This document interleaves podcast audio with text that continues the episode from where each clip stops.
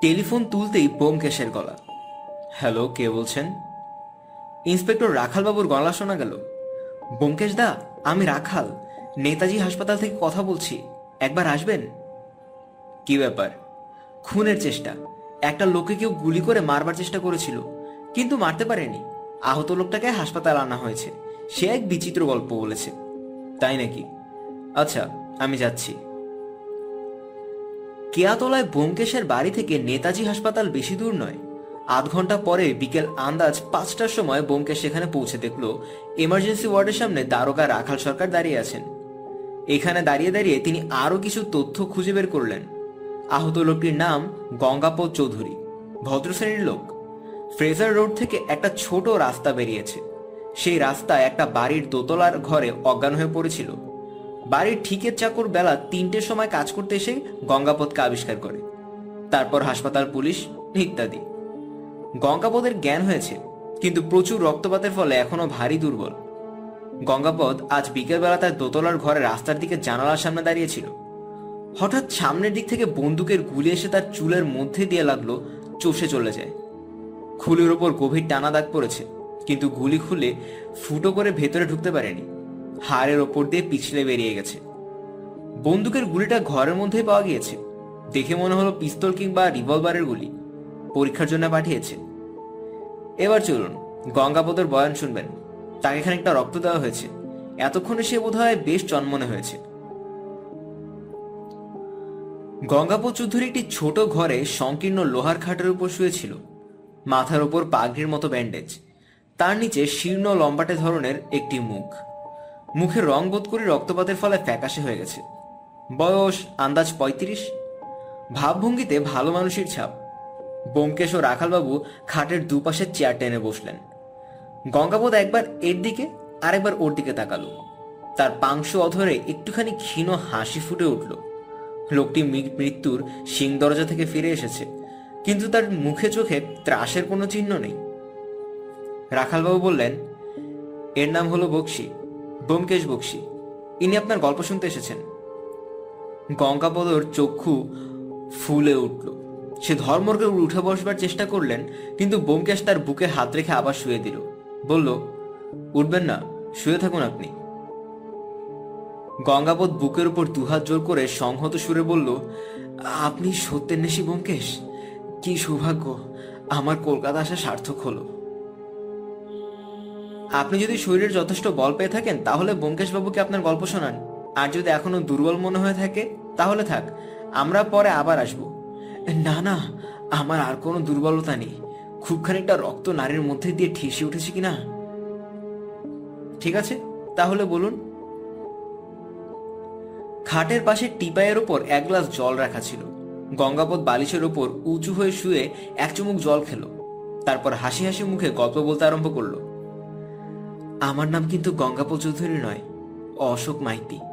কলকাতায় এসে আমি কেমন করে গঙ্গাপদ চৌধুরী বনে গেলাম, সে ভারী মজার গল্প। বলি, শুনুন। আমার বাড়ি মিরাটে। সিপাহী যুদ্ধেরও আগে আমার পূর্বপুরুষ মিরাটে গিয়ে বাসা বেঁধেছিলেন। সেই থেকে আমরা মিরাটের বাসিন্দা। বাংলাদেশের সঙ্গে সম্পর্ক খুব বেশি নেই। আমি মিরাটে সামান্য চাকরি করি। বাড়িতে বিধবা মা আছেন। আরেকটি আইবুড়ো বোন। আমি বিয়ে করেছিলাম কিন্তু বছর পাঁচেক আগে বিপত্তিক হয়েছি। আর বিয়ে করিনি। বোনটাকে পাত্রস্থ না করা পর্যন্ত। কিন্তু সে যাক। অফিসে এক মাস ছুটি পাওনা হয়েছিল। ভাবলাম কলকাতা বেরিয়ে আসি। কলকাতায় আমার আত্মীয় স্বজন বন্ধু বান্ধব কেউ নেই। আমি ছেলেবেলা একবার কলকাতায় এসেছিলাম, তারপর আর আসিনি। ভাবলাম স্বদেশ দেখা হবে। আর সেই সঙ্গে বোনটার জন্য যদি একটা পাত্র পাই। হাওড়া এসে নামলাম। মিরাট থেকে এক এক হিন্দুস্থানি ধর্মশালা ঠিকানা এনেছিলাম। ঠিক ছিল সেখানেই উঠব। ট্রেন থেকে নেমে ফটকের দিকে চলেছি। দেখি একটা দাড়িওয়ালা লোক আমার পাশে পাশে চলছে আর ঘাড় ফিরিয়ে ফিরে আমার পানে তাকাচ্ছে। একবার মনে হলো কিছু বলবে কিন্তু মুখ খুলে কিছু না বলে আবার মুখ বন্ধ করল। আমি ভাবলাম, এ আবার কে? হয়তো কোনো হোটেলের দালাল। ধর্মশালায় পৌঁছে কিন্তু মুশকিলে পড়ে গেলাম। সেখানে একটি কুঠুরিও খালি নেই। সব ভর্তি। এখন হোটেলে যেতে হয়। কিন্তু হোটেলে অনেক খরচ। অত খরচ আমার পোষাবে না। কি করব ভাবছি? এমন সময় সেই দাঁড়িওয়ালা একটা লোক এসে উপস্থিত। চোখে নীল চশমা লাগিয়েছে। বলল, জায়গা পেলেন না? না। আপনি কে? আমার নাম গঙ্গাপদ চৌধুরী। আপনি কোথা থেকে আসছেন? মিরাট থেকে। আমার নাম অশোক মাইতি। আপনি কি হোটেলের এজেন্ট? না। হাওড়া স্টেশনে আপনাকে দেখেছিলাম। দেখেই চমকে চমক লেগেছে। কেন চমক লেগেছিল সে কথা পরে বলছি। এখন বলুন দেখি, কলকাতায় কি আপনার থাকবার জায়গা নেই? থাকলে কি আর ধর্মশালায় আসি? কিন্তু এখানেও দেখছি জায়গা নেই। হোটেলের খরচ দিতে পারব না। তাই ভাবছি কি করি? দেখুন, আমার একটা প্রস্তাব আছে। কলকাতায় আমি থাকি, দক্ষিণ কলকাতায় আমার বাসা আছে। আমি মাসখানেকের জন্য বাইরে যাচ্ছি। বাসাটা খালি পড়ে থাকবে। তা আপনি যদি আমার বাসায় থাকেন, আপনারও সুবিধে, আমারও সুবিধে। আমার একটা ঠিকা চাকর আছে, সে আপনার দেখাশোনা করবে, কোনো কষ্ট হবে না। আমার মতো একজন অচেনা লোকের হাতে আপনি বাসা ছেড়ে দেবেন? ঠিক আছে, তাহলে চমক লাগার কথাটা বলি। স্টেশনে আপনাকে দেখে মনে হয়েছিল আপনি আমার ভাই দুর্গাপদ। তারপর ভুল বুঝতে পারলাম। দুর্গাপদ দু বছর আগে নিরুদ্দেশ হয়ে গিয়েছিল, বোধহয় সন্ন্যাসী হয়ে গেছে। আপনার সঙ্গে তার চেহারার খুব মিল আছে। তাই মানে আপনার প্রতি আমার একটু ইয়ে আর কি। আপনি যদি আমার বাসায় থাকেন, আমি খুব নিশ্চিন্ত হব। আমার ভাগ্যে এমন যোগাযোগ ঘটবে স্বপ্নেও ভাবিনি। খুশি হয়ে রাজি হয়ে গেলাম। গঙ্গাপদ আমাকে ট্যাক্সিতে তুলে তার বাসায় নিয়ে গেল। ছোট রাস্তায় ছোট বাড়ির দোতলা একটি মাঝারি গোছের ঘর। ঘরে তক্তপোষের উপর বিছানা। দেয়ালে আলমারি, দু একটা বাক্স সুটকেস। আর কিছু নেই। হিন্দুস্থানি চাকরটা উপস্থিত ছিল। তার নাম রামচতুর গঙ্গাপদ তাকে পয়সা দিলে দোকান থেকে চা জল খাবার আনতে। সে চলে গেলে গঙ্গাপদ রাস্তার দিকে জানালাটা খুলে দিয়ে তক্তপোষে এসে বসল। বলল, বসুন, আপনার সঙ্গে আরও কিছু কথা আছে। আমার বাড়িওয়ালা কাশীপুরে থাকে। লোকটা ভালো নয়। সে যদি জানতে পারে আমি অন্য কাউকে ঘরে বসে এক মাসের জন্য বাইরে গেছি, তাহলে হাঙ্গামা বাঁধাতে পারে। তাই আপনাকে একটা কাজ করতে হবে। যদি কেউ আপনার নাম জিজ্ঞেস করে আপনি বলবেন গঙ্গাপদ চৌধুরী। লোকে ভাববে আমি দাড়ি কামিয়ে ফেলেছি। শুনে আমার বেশ মজা লাগল। আমি বললাম, বেশ তো, আর বেশি কথা কি? তারপর রামচতুর চা জল খাবার দিয়ে নিয়ে এলো। গঙ্গাপদ আমাকে জলযোগ করে উঠে পড়ল। বলল আচ্ছা এবার তাহলে আমি চলি। আমার জিনিসপত্র ঘরে রইল। নিশ্চিন্ত মনে বাস করুন। নমস্কার। দৌড় পর্যন্ত গিয়ে গঙ্গাপদ ফিরে এলো এবং বলল, একটা কথা বলা হয়নি। যখন ঘরে থাকবেন, মাঝে মাঝে জানালা খুলে রাস্তার দিকে তাকাবেন। লক্ষ্য করবেন, রাস্তা দিয়ে লাল কোট পরা কোনো লোক যায় কিনা। যদি দেখতে পান, তারিখ আর সময়টা লিখে রাখবেন। কেমন? আচ্ছা। গঙ্গাবোধ চলে গেল। আমার সন্দেহ হলো তার মাথায় ছিট আছে। কিন্তু থাকুক ছিট, লোকটা ভালো। আমি বেশ আরামে রইলাম। রামচুতে আমার সেবা করে। আমি সকাল বিকেল এদিক ওদিক ঘুরে বেড়াই। দুপুর আর রাত্রে ঘরে থাকি। মাঝে মাঝে জানালা দিয়ে মুখ বাড়িয়ে দেখি। রাস্তা দিয়ে লালকোট পরা কেউ যাচ্ছে কিনা? লালকোট পরে কলকাতার রাস্তায় কেউ ঘুরে বেড়াবে, এ যেন ভাবাই যায় না। তবু গঙ্গাপদ যখন বলেছে, হবেও বা? সপ্তাহখানেক বেশ আরামে কেটে গেল। আজ সকালে খবরের কাগজের অফিসে বসলাম বোনের পাত্র সম্বন্ধে একটা বিজ্ঞাপন দিতে। ফিরে এসে খাওয়া দাওয়া সেরে রক্ত তোষক শুনলাম, রামচতুর চলে গেল। ঘুম ভাঙলো আন্দাজ পৌনে তিনটের সময়। বিছানা থেকে উঠে জানালা খুলে দিলাম জানালার সামনে দাঁড়িয়ে রাস্তার দিকে তাকিয়েছি। হঠাৎ মাথাটা ঝনঝন করে উঠল। উল্টে মেঝের ওপর পড়ে গেলাম। তারপর আর কিছু মনে নেই। অসহ্য যন্ত্রণায় অজ্ঞান হয়ে পড়লাম। হাসপাতালে জ্ঞান হলো। মাথায় পাগড়ি বেঁধে শুয়ে আছি। কে নাকি আমার মাথা লক্ষ্য করে বন্দুক ছুঁড়েছিল। বন্দুকের গুলি আমার খুলের ওপর আঁচড় কেটে চলে গেছে। কি ব্যাপার বলুন দেখি ব্যোমকেশ বাবু সেটা বুঝতে সময় লাগবে। আপনি এখন বিশ্রাম করুন। ব্যোমকেশ উঠে দাঁড়াল। পরদিন বেলা সাড়ে দশটা নাগাদ রাখালবাবু ব্যোমকেশের বাড়িতে এলেন। ব্যোমকেশ তার অফিস ঘরে বসে অলসভাবে খবরের কাগজের বিজ্ঞাপন পড়ছিল। রাখালবাবুকে একটা সিগারেট দিয়ে বললেন, নতুন খবর কিছু আছে নাকি? রামচতুর পালিয়েছে। রামচতুর ও সেই চাকরটা? হ্যাঁ কাল বিকেলবেলা পুলিশকে খবর দিয়ে সেই যে গা ঢাকা দিয়েছে তাকে আর পাওয়া যাচ্ছে না। সত্যি রামচতুর পুলিশের হাঙ্গামায় থাকতে চায় না।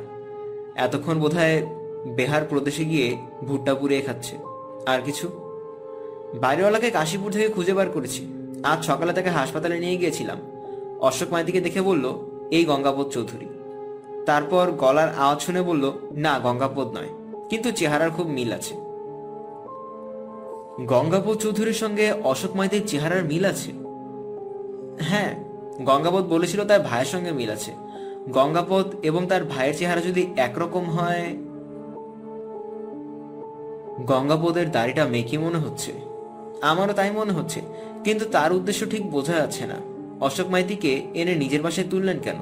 নিজের নামটাই বা তাকে দান করলেন কেন? আসল কারণটা কি? চিন্তার কথা বটে। আসল গঙ্গাপদ বোধ করি এখনও নিরুদ্দেশ। হ্যাঁ তার ঘরের আলমারি থেকে কিছু কাগজপত্র পাওয়া গেছে। তা থেকে জানা যায় সে কলকাতায় এক লোহার কারখানায় কাজ করে। সম্প্রতি এক মাসের ছুটি নিয়ে অদৃশ্য হয়েছে। গুলিটা কোথা থেকে এসেছিল জানা গেছে? সামনের বাড়ি থেকে। রাস্তার ওপার একটা পৌর বাড়ি কিছুদিন থেকে খালি পড়ে আছে। তার দোতলার জানালা থেকে কেউ গুলি ছুড়েছিল। পৌর বাড়ির ঘরের মধ্যে কয়েকটা তাজা আঙুলের ছাপ পাওয়া গেছে, কিন্তু কার আঙুলের ছাপ তা শনাক্ত করার উপায় নেই। বোমকেশ কিছুক্ষণ সংবাদগুলিকে একত্র করে মনের মধ্যে রোমন্থন করল। এবং তারপর বলল, রহস্যটা কিছু পরিষ্কার হলো? রাখালবাবু সিগারেটে দুটো লম্বা টান দিয়ে সেটাকে অ্যাস্ট্রের উপরে নিবিয়ে দিলেন। আস্তে আস্তে ধোয়া ছেড়ে বলতে আরম্ভ করলেন গঙ্গাপদ চৌধুরীর দাড়ি যে নকল দাড়ি, তার একটা জোরালো প্রমাণ। তার বাইরেওয়ালা তার মুখে কখনো দাড়িগোফ দেখেনি। আমি তাকে জিজ্ঞেস করেছিলাম, তাহলে প্রশ্ন উঠছে গঙ্গাপদ ছদ্মবেশে বেড়ায় কেন? একটা কারণ এই হতে পারে যে সে ছদ্মবেশে কোনো গুরুতর অপরাধ করতে চায়। তারপর একদিন হাওড়া স্টেশনে সে অশোক মাইতিকে দেখতে পায়। নিজের চেহারার সঙ্গে সাদৃশ্য দেখে তাকে ভুলে নিজের বাসায় এনে বসায়। তারপর নিজে গা ঢাকা দেয়। হয়তো সে নিজে সামনের বাড়ি থেকে অশোককে খুন করার চেষ্টা করেছিল, যাতে লোকে মনে করে যে গঙ্গাপদই মরেছে। হয়তো এইভাবে সে জীবন জীবন বিমার টাকা সংগ্রহ করতে চেয়েছিল। যাই হোক, এখন অবস্থা দাঁড়িয়েছে এই যে তার পরিচয় এবং বর্তমান ঠিকানা আমরা জানি না। সে অশোক মাইতিকে খুন করার চেষ্টা করেছিল কিনা তা নিশ্চিতভাবে জানি না। কারণ তার কাগজপত্রের মধ্যে জীবন বিমার পলিসি পাওয়া যায়নি। এখন কর্তব্য কি? মিরাটে খোঁজখবর নেওয়া হয়েছে। অশোক মাইতিকে দিয়ে মিরাটে তার মার নামে টেলিগ্রাম করেছি। এখনও জবাব আসেনি। কেন, আপনি কি অশোক মাইতিকে সন্দেহ করছেন? অশোক মাইতিকে বড় বেশি ভালো মানুষ বলে মনে হয় না। সে হয়তো সত্যি কথাই বলছে, কিন্তু তার কোনো সমর্থন নেই। রামচতুর সমর্থন করতে পারত, কিন্তু সে পালিয়েছে। যাক গঙ্গাপদ কোথায় কাজ করে? কলকাতার উপকণ্ঠে একটা লোহার কারখানা আছে সেখানে। রাখালবাবু পকেট থেকে নোটবুক বার করে বললেন, scrap, iron and steel factory limited. সেখানে খোঁজ নিলে কিছু খবর পাওয়া যেতে পারে। সেখানে যাব বলেই বেরিয়েছি। আপনি আসবেন সঙ্গে? যাব। বাড়িতে বেকার বসে থাকার চেয়ে ঘুরে বেড়ালে স্বাস্থ্য ভালো থাকে। কলকাতার দক্ষিণ সীমানার বাইরে বিহে দুই জমির ওপর লোহার কারখানা। জমির এধারে ওধারে কয়েকটা কার্গেট টিনের উঁচু ছাউনি। তাদের ফাঁকে ফাঁকে এখানে ওখানে তৃপ্তিকৃত জং ধরা ঝুনো পোড়া লোহা। চারদিকে কর্মীদের তৎপরতা দেখে মনে হয় কারখানার কাজ চালু আছে। ফটকের পাশে একটি ছোট পাকা বাড়ি, এটি কোম্পানির অফিস। বোমকেশকে নিয়ে রাখালবাবু যখন কারখানায় পৌঁছলেন, তখন কারখানার ম্যানেজার রতনলাল কাপড়িয়া অফিস ঘরে ছিলেন। রতনলাল মারোয়ারি হলেও তিনি পুরুষ ধরে বাংলাদেশে আছেন। প্রায় বাঙালি হয়ে গেছেন। পরিষ্কার বাংলা বলেন। দুজনকে সামনে বসে পান সিগারেট দিলেন, বললেন, হুকুম করুন। রাখালবাবু একবার বোমকেশের পানে তাকে প্রশ্ন আরম্ভ করলেন। বোমকেশ চুপ করে বসে শুনতে লাগল। গঙ্গাবু চৌধুরী এখানে কাজ করে? হ্যাঁ উপস্থিত ছুটিতে আছে। সে কি কাজ করে? Electronic ফার্নেসের mentor. সে কাকে বলে? আজকাল ইলেকট্রনিক আগুনে লোহা লাগানো হয়। যে লোক এই কাজ জানে তাকে মেন্টার বলে। গঙ্গাবোধ আমার সর্দার মেন্টার। সে ছুটিতে গেছে বলে আমার একটু অসুবিধা হয়েছে। তার অ্যাসিস্ট্যান্ট দুজন আছে বটে। কোনো মতে কাজ চালিয়ে নিচ্ছি। আমাদের দেশে ভালো মেন্টার বেশি নেই। যে দু চারজন আছে গঙ্গাবোধ তাদের একজন। তাই নাকি? সে ছুটি নিল কেন? তার এক মাস ছুটি পাওয়ানো হয়েছিল। মনে হচ্ছে যেন বলছিল ভারত ভ্রমণে যাবে। আজকাল সব স্পেশাল ট্রেন হয়েছে সারা দেশ ঘুরিয়ে নিয়ে বেড়ায়। হ্যাঁ ওর আত্মীয় স্বজন আছে? কেউ? বোধ হয় না, একতলা থাকতো। ও স্বভাব চরিত্র কেমন? খুব কাজের লোক, বুদ্ধিশুদ্ধি আছে, হুঁশিয়ার। রাখালবাবু বোমকেশের পানে তাকালেন। বোমকেশ যেন ঝিমিয়ে পড়েছিল। একটু সজাগ হয়ে বলল গঙ্গাপদের কোনো শত্রু আছে কিনা আপনি জানেন? শত্রু? কই গঙ্গাধর শত্রু আছে এমন কথা তো কখনো শুনিনি?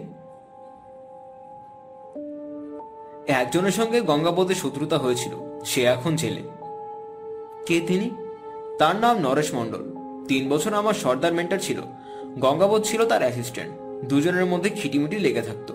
নরেশ ছিল রাগী আর গঙ্গাবোধ মিটিমিটে বজ্জাত। কিন্তু দুজনেই সমান কাজের লোক। আমি মজা দেখতাম। তারপর হঠাৎ একদিন নরেশ একজনকে খুন করে বসল। গঙ্গাবোধ তার বিরুদ্ধে সাক্ষী দিল। নরেশের জেল হয়ে গেল। খুনের জন্য জেল? কতদিনের মেয়াদ জানেন? ঠিক জানি না চার পাঁচ বছর হবে। নরেশ জেলে যাওয়ার পর গঙ্গাবোধ সর্দার মেন্টার হয়ে বসল। বোমকেশ হাসি মুখ হয়ে উঠে দাঁড়াল এবং বলল, আপনাকে অনেক বিরক্ত করেছি। এবার উঠি। একটা কথা গঙ্গাবোধকে আপনি শেষবার দেখেছেন কবে? দিন বারো চোদ্দ আগে? তখন তার মুখে দাড়ি ছিল। দাড়ি? গঙ্গাবোধের কখনোই দাড়ি ছিল না। ধন্যবাদ। রাস্তা বেরিয়ে রাখালবাবু প্রশ্ন করলেন, কি বুঝলেন বোমকেশদা? অতপর অন্ধকারে হাতড়ে বেড়ানো ছাড়া আর তো কোনো রাস্তা দেখছি না। এক কাজ করা যেতে পারে। চার পাঁচ বছর আগে নরেশ মণ্ডল খুন করে জেলে গিয়েছিল। তার বিচারের দলিলপত্র আদালতের দপ্তর থেকে তুমি নিশ্চয়ই জোগাড় করতে পারবে। অন্তত হাকিমের রায়টা জোগাড় করো। সেটা পরে দেখলে হয়তো কিছু হদিশ পাওয়া যাবে। বেশ, রায় জোগাড় করব। নেই কাজ তো খই ভাজ। কাল সকালে আপনি খবর পাবেন। ব্যোমকেশরা প্রায় ছয় মাস হলো কেয়াতলার নতুন বাড়িতে এসেছে। বাড়িটি ছোট, কিন্তু দোতলা। নিচতে, নিচে তিনটি ঘর, ওপরে দুটি। সত্যবতী, এই বাড়িটি নিয়ে সারাক্ষণ যেন পুতুল খেলা করছে। আনন্দে শেষ নেই। এটা সাজাচ্ছে, ওটা গোছাচ্ছে, নিজের হাতে ঝাড় দিচ্ছে ঝাড়পোছ করছে। ব্যোমকেশ কিন্তু নির্বিকার। শালগ্রামের শোয়া বসা বোঝা যায় না। পরদিন বিকেলবেলায় ব্যোমকেশ তার বসবার ঘরের জানালার দাঁড়িয়ে রাস্তার দিকে তাকিয়েছিল দেখছিল লাল কোট পরা কোনো লোক চোখে পড়ে কিনা। কয়েকটি লাল শাড়ি পরা মহিলা গেলেন। দু একটা লাল ফ্রক পরা খোকা খুকিকেও দেখা গেল। কিন্তু লাল কোট পরা বয়স্থ পুরুষ একটু দৃষ্টিগোচর হলো না। অনুমান হয় আজকাল লাল কোট পরে কোনো পুরুষ কলকাতার রাস্তায় বেরোয় না। এই সময় টেলিফোন বাজলো। রাখালবাবু বললেন ব্যোমকেশ দা মামলা রায় পেয়েছি। পরে দেখলাম আমাদের কাজে লাগতে পারে এমন কিছু নেই। পিওনের হাতে পাঠিয়ে দিচ্ছি। আপনি পড়ে দেখুন। আধ ঘণ্টা পরে থানা থেকে কনস্টেবল এসে রায় দিয়ে গেল। আলিপুর আদালতের জজ সাহেবের রায়। কড়া সরকারি কাগজে বজাপ্ত নকল। পনেরো ষোলো পৃষ্ঠা। বোমকেশ সিগারেট ধরিয়ে পড়তে বসল। রায়ের আরম্ভে জজ সাহেব ঘটনার বয়ান করেছেন। তারপর সাক্ষী সাবুদের আলোচনা করে দণ্ডাজ্ঞা নিয়েছেন।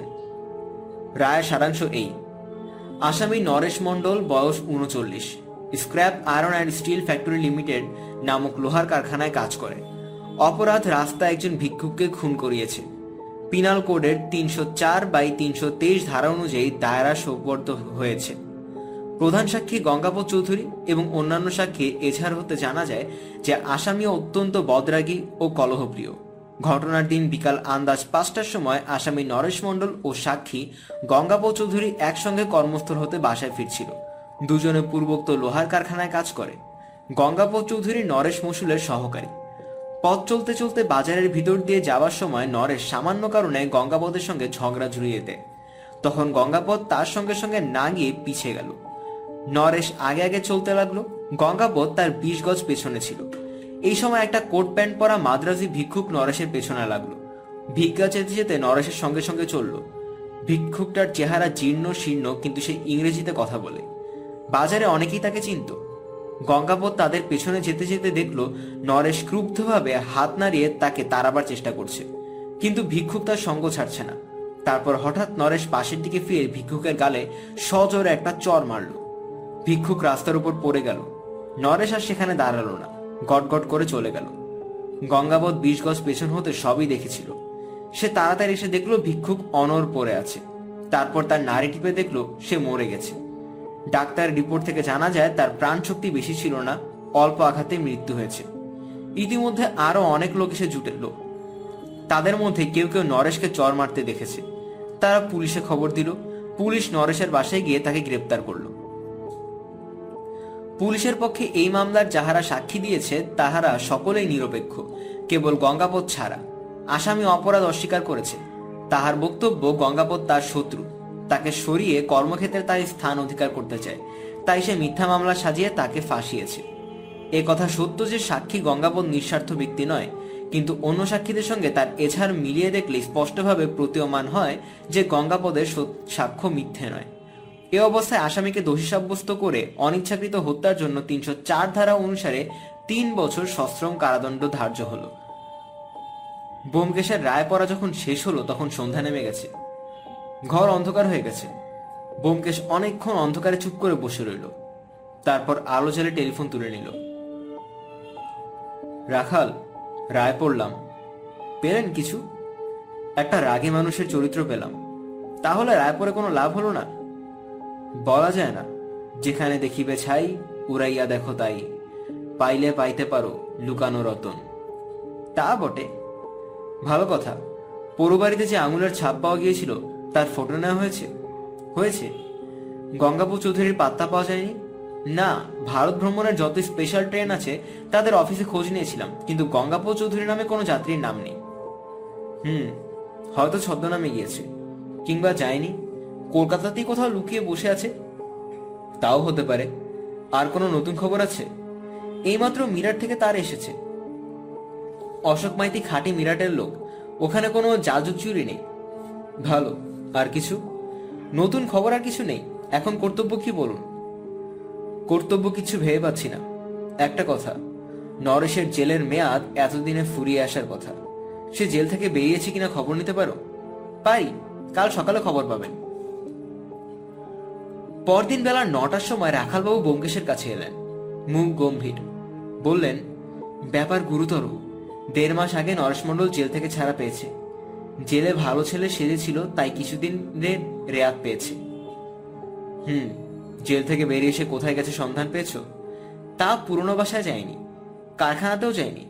কাল রতনলাল কাপারিয়ার মুখে তা জানতে পেরেছি, সুতরাং সে ডুব মেরেছে। ব্যাপারটা এখন পরিষ্কার হচ্ছে। নরেশের মনে যদি পাপ না থাকবে, তাহলে সে ডুব মারবে কেন? সে রতনলালের কাছে গিয়ে চাকরিটা আবার ফিরে পাওয়ার চেষ্টা করত। আমারও তাই মনে হয়। গল্পটা এখন কালানুক্রমে সাজানো যেতে পারে। নরেশ মণ্ডল রাগী এবং ঝগড়াটে গঙ্গাবোধ মিটমিটে শয়তান। দুজন এক কারখানায় কাজ করত, দুজনের মধ্যে খিটিমিটি লেগেই থাকতো। গঙ্গাবোধর মতলব নরেশকে সরিয়ে নিয়ে নিজের জায়গা দখলে বসবে। কিন্তু নরেশের সরানো সহজ নয়, সে কাজের লোক।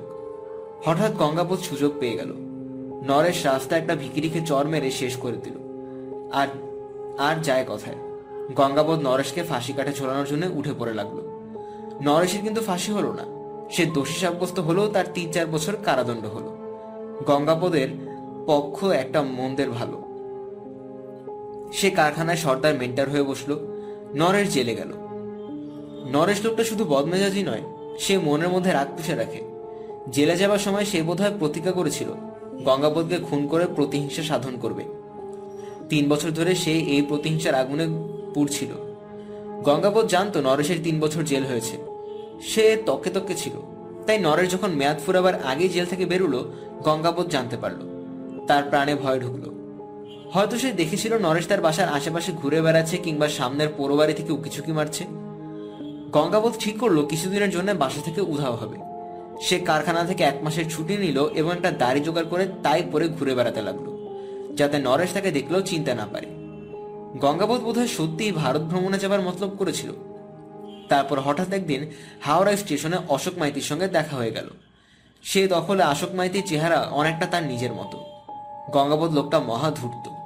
তার মাথায় বুদ্ধি খেলে গেল। অশোক মাইতিকে যদি কোনো মতে নিজের বাসে এসে নিয়ে তুলতে পারে, তাহলে নরেশ ভুল করে তাকে খুন করবে এবং ভাববে গঙ্গাবোধকে খুন করেছে। গঙ্গাবোধ নিরপরাধ হবে। তাকে আর প্রাণের ভয়ে পালিয়ে বেড়াতে হবে না। চাকরিটা অবশ্য যাবে, কিন্তু প্রাণ আগে না চাকরি আগে? গঙ্গাবোধ নিশ্চয়ই বুঝেছিল যে নরেশ তাকে সামনের জানালা থেকে গুলি করে মারবে। এবার নরেশের দিকটা ভেবে দেখা যাক। নরেশ জেল থেকে বেরিয়ে একটা পিস্তল জোগাড় করেছিল। পুরনো বাসায় ফিরে যাবার কোনো মানে হয় না। সে অন্য কোথাও আড্ডা গেড়েছিল এবং গঙ্গাপদের বাসার সামনে পোড়ো বাড়িটাতে যাতায়াত করছিল। তার বোধহয় মতলব ছিল গঙ্গাপদ তখনও তার জানালা খুলে দাঁড়ালে সে রাস্তার ওপার থেকে তাকে গুলি করে মারবে। তারপর কলকাতা ছেড়ে অন্য কোথাও চলে যাবে। গঙ্গাপদ খুন হবার পর কলকাতা শহরে আর তার পক্ষে নিরবাদ হয়নি। পুলিশ তাকে সন্দেহ করতে পারে। যা হোক গঙ্গাবোধ অশোক মাইতিকে নিজের বাসায় বসে লোপাট হলো। অশোক মাইতিকে উপদেশ দিয়ে গেল? সে যেন মাঝে মাঝে জানালা খুলে লক্ষ্য করে। রাস্তা দিয়ে লাল কোট পরা কেউ যায় কিনা? লাল কোট পরা মানুষটা নিছক কল্পনা। আসল উদ্দেশ্য অশোক মাইতি জানালা খুলে দাঁড়াবে এবং নরের সামনের জানালা থেকে তাকে গুলি করবে। সবই ঠিক হয়েছিল, কিন্তু একটা চুপ হয়ে গেল। অশোক মাইতি আহত হলো, মরল না। সে পুলিশকে সব ঘটনা বলল। এখন গঙ্গাপদ আর নরেশ দুজনের অবস্থাই সমান। ওরা কেউ আর আত্মপ্রকাশ করতে পারে না। খবরের কাগজে সংবাদ ছাপা হয়েছে দুজনকে পুলিশ খুঁজে বেড়াচ্ছে।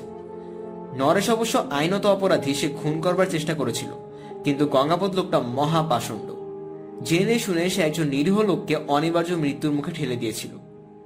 কিন্তু সে যদি ধরাও পড়ে, তাকে শাস্তি দেওয়া যাবে কিনা সন্দেহ? বোমকেশ চুপ করল।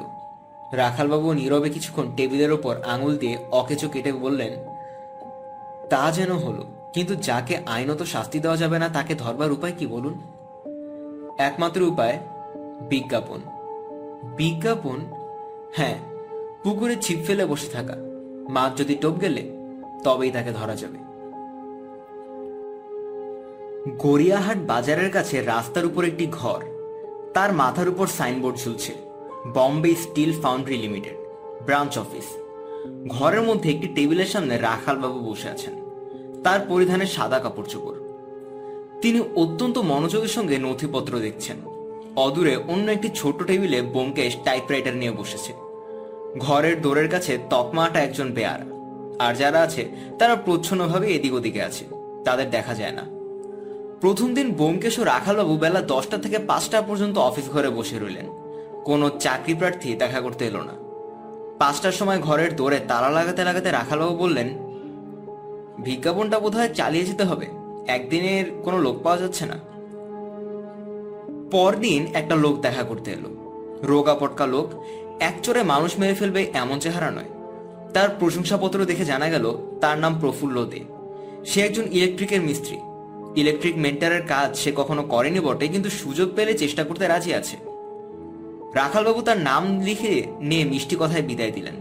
তৃতীয় দিন তৃতীয় প্রহরে আর একটি লোক দেখা করতে এলো। তাকে দেখিয়ে রাখালবাবু শিরদার শক্ত হয়ে উঠল। মজবুত হাড় চড়া শরীর, গায়ের রং কালো, চোখের কোণে একটু রক্তিমাভা। গায়ে খাকি কোট, মাথায় চুল ক্রুকাট করে ছাটা সে সতর্কভাবে এদিক ওদিক চাইতে চাইতে ঘরে ঢুকলো। রাখালবাবু টেবিলের সামনে দাঁড়িয়ে ধরা ধরা গলায় বলল, বিজ্ঞাপন দেখে এসেছি। বসুন। লোকটি সন্তপর্ণে সামনের চেয়ারে বসল। একবার বোমকেশের দিকে তীক্ষ্ণ সতর্ক চোখে ফেরালো। রাখালবাবু সহজ ছুড়ে বললেন, ইলেকট্রিক মেন্টারের কাজের জন্য এসেছেন? হ্যাঁ সার্টিফিকেট এনেছেন। আমার সার্টিফিকেট হারিয়ে গেছে। তিন বছর অসুখে ভুগেছি, কাজ ছেড়ে দিতে হয়েছিল। তারপর সার্টিফিকেট হারিয়ে ফেলেছি। আচ্ছা আগে কোথায় কাজ করতেন? নাগপুরে একটা আয়রন ফাউন্ডারি আছে, সেখানে কাজ করতাম। দেখুন, আমি সত্যি ইলেকট্রিক মেন্টারের কাজ জানি। বিশ্বাস না হয় আমি নিজের খরচে বম্বে গিয়ে তা প্রমাণ করে দিতে পারি। সে কথা মন্দ নয়, কিন্তু আমাদের একটা ব্রাঞ্চ অফিস সবেমাত্র খোলা হয়েছে। আমি নিজের দায়িত্বে কিছু করতে পারি না। তবে এক কাজ করা যেতে পারে। আমি আজ বোম্বেতে হেড অফিসে তার করব। কাল বিকেল নাগাদ উত্তর পাবো। আপনি কাল এই সময় যদি আসেন, আসব, নিশ্চয়ই আসব। রাখালবাবু বোমকেশের দিকে তাকিয়ে বললেন বক্সি এই ভদ্রলোকের নাম আর ঠিকানা লিখে নাও। বোমকেশ বলল আগে এক্ষুনি লিখছি। নাম আর ঠিকানা দিতে হবে শুনে লোকটি একটু থতিয়ে গেল। তারপর বলল আমার নাম নৃসিংহ মল্লিক, ঠিকানা সতেরো নম্বর, কুঞ্জ মিস্ত্রি লেন। বোমকেশ নাম ঠিকানা লিখে নিল। ইতিমধ্যে রাখালবাবু টেবিলের তলে একটি গুপ্ত বোতাম টিপেছিলেন। বাইরে তার সাঙ্গপাঙ্গদের কাছে খবর গিয়েছিল যে ঘর থেকে যে ব্যক্তি বেরুবে তাকে অনুসরণ করতে। রাখালবাবু নিঃসঙ্গে বুঝেছিলেন যে এই ব্যক্তি নরেশ মণ্ডল, কিন্তু তাকে গ্রেপ্তার করার আগে তার বাসার ঠিকানা পাকাভাবে জানা দরকার। সেখানে বন্দুক পাওয়া যেতে পারে। কিন্তু কিছুই প্রয়োজন হলো না। নরেশ দৌড়ের দিকে পা বাড়িয়েছে এমন সময় আরেকটি লোক ঘরে প্রবেশ করল। নবাগতকে চিনতে তিলমাত্র বিলম্ব হয় না। একেবারে অশোক মাইতির যমজ ভাই। সুতরাং গঙ্গাপত চৌধুরী হাজার তার মুখে দাঁড়িয়ে নেই। গঙ্গাপত নরেশকে দেখার আগেই নরেশ গঙ্গাপতকে দেখেছিল। বাঘের মতো চাপা গর্জন তার গলা থেকে বেরিয়ে এলো। তারপরও সে গঙ্গাপদের ঘাড়ের ওপর লাফিয়ে পড়ল। দু হাতে তার গলা টিপে ধরে ঝাঁকানি দিতে দিতে গালিগালাজ করতে লাগল। রাখালবাবু দ্রুত পকেট থেকে বাঁশি বার করে বাজালেন। আরদালি এবং তার যেসব পুলিশের লোক আনাচে কানাচে ছিল, তারা ছুটে এলো। গলাটি পুনি খেয়ে গঙ্গাপদের তখন জিপ বেরিয়ে পড়েছে। সকলে মিলে টানাটানি করে নরেশ আর গঙ্গাপদকে আলাদা করল। রাখালবাবু নরেশের হাতে হাত করা পড়লেন। এবং বললেন, নরেশ মণ্ডল গঙ্গাপদ চৌধুরীকে খুনের চেষ্টা অপরাধে তোমাকে গ্রেপ্তার করা হলো। চলো আমাদের সাথে। ব্যোমকেশ এতক্ষণ বসেছিল চেয়ার ছেড়ে ওঠেনি। সে এখন টেবিলের উপর পা তুলে দিয়ে সিগারেট ধরালো। রাখালবাবু তার একজন সহকর্মীকে বললেন, ধীরেন, এই নাও নরেশ মণ্ডলের ঠিকানা। ওর ঘর খনা করো। সম্ভবত একটা রিভলভার কিংবা পিস্তল পাবে। আমরা এদের দুজনকে লকআপে নিয়ে যাচ্ছি। গঙ্গাপদ মেঝে বসে গলায় হাত বুলাচ্ছিল। চমকে উঠে বলল, "আ- আ- আমাকে আমাকে লকাপে রাখবেন? আমি কি অপরাধ করেছি? তুমি অশোক মাইতিকে খুন করার চেষ্টা করেছিলে। তোমার অপরাধ পিনাল কোডের কোন দফায় পরে পাবলিক প্রসিকিউটর তা স্থির করবেন। ওঠো এখন। সন্ধ্যের পর বোমকেশের বসবার ঘরে চায়ের পেয়ালায় চুমুক দিয়ে রাখালবাবু বললেন আচ্ছা বোমকেশ দা নরেশ মণ্ডল আর গঙ্গাপদ চৌধুরী দুজনেই চাকরির খোঁজে আসবে আপনি আশা করেছিলেন? আশা করিনি, তবে সম্ভাবনাটা মনের মধ্যে ছিল। কিন্তু ওরা যে একই সময় এসে গেছে, কচ্ছপের যুদ্ধ শুরু করে দেবে, তা কল্পনা করিনি। ভালোই হলো, একই ছিপে জোরমা ছুটল, নরেশ মণ্ডলের ঘরখানা তল্লাশ করে কি পেলে? পিস্তল পাওয়া গেছে। ওর বিরুদ্ধে মামলা পাকা হয়ে গেছে। এখন দেখা যাক গঙ্গাবোধকে পাকড়াও করা যায় কিনা। তাকে হাজতে রেখেছি, আর কিছু না হোক, কয়েকদিন হাজতবাস করে পাপের প্রায়শ্চিত্ত করুক। হুম, অশোক মাইতির খবর কি? সে এখনও হাসপাতাল থেকে বেরোয়নি। বেরুলো তাকে এখন কলকাতায় থাকতে হবে। সে আমাদের প্রধান সাক্ষী। কথায় বলে রাজায় রাজায় যুদ্ধ হয়। উল্লুক করার প্রাণ যায়। অশোক মাইতি খুব বেঁচে গেছে। ও না বাঁচলে এমন রহস্যটা রহস্যই থেকে যেত।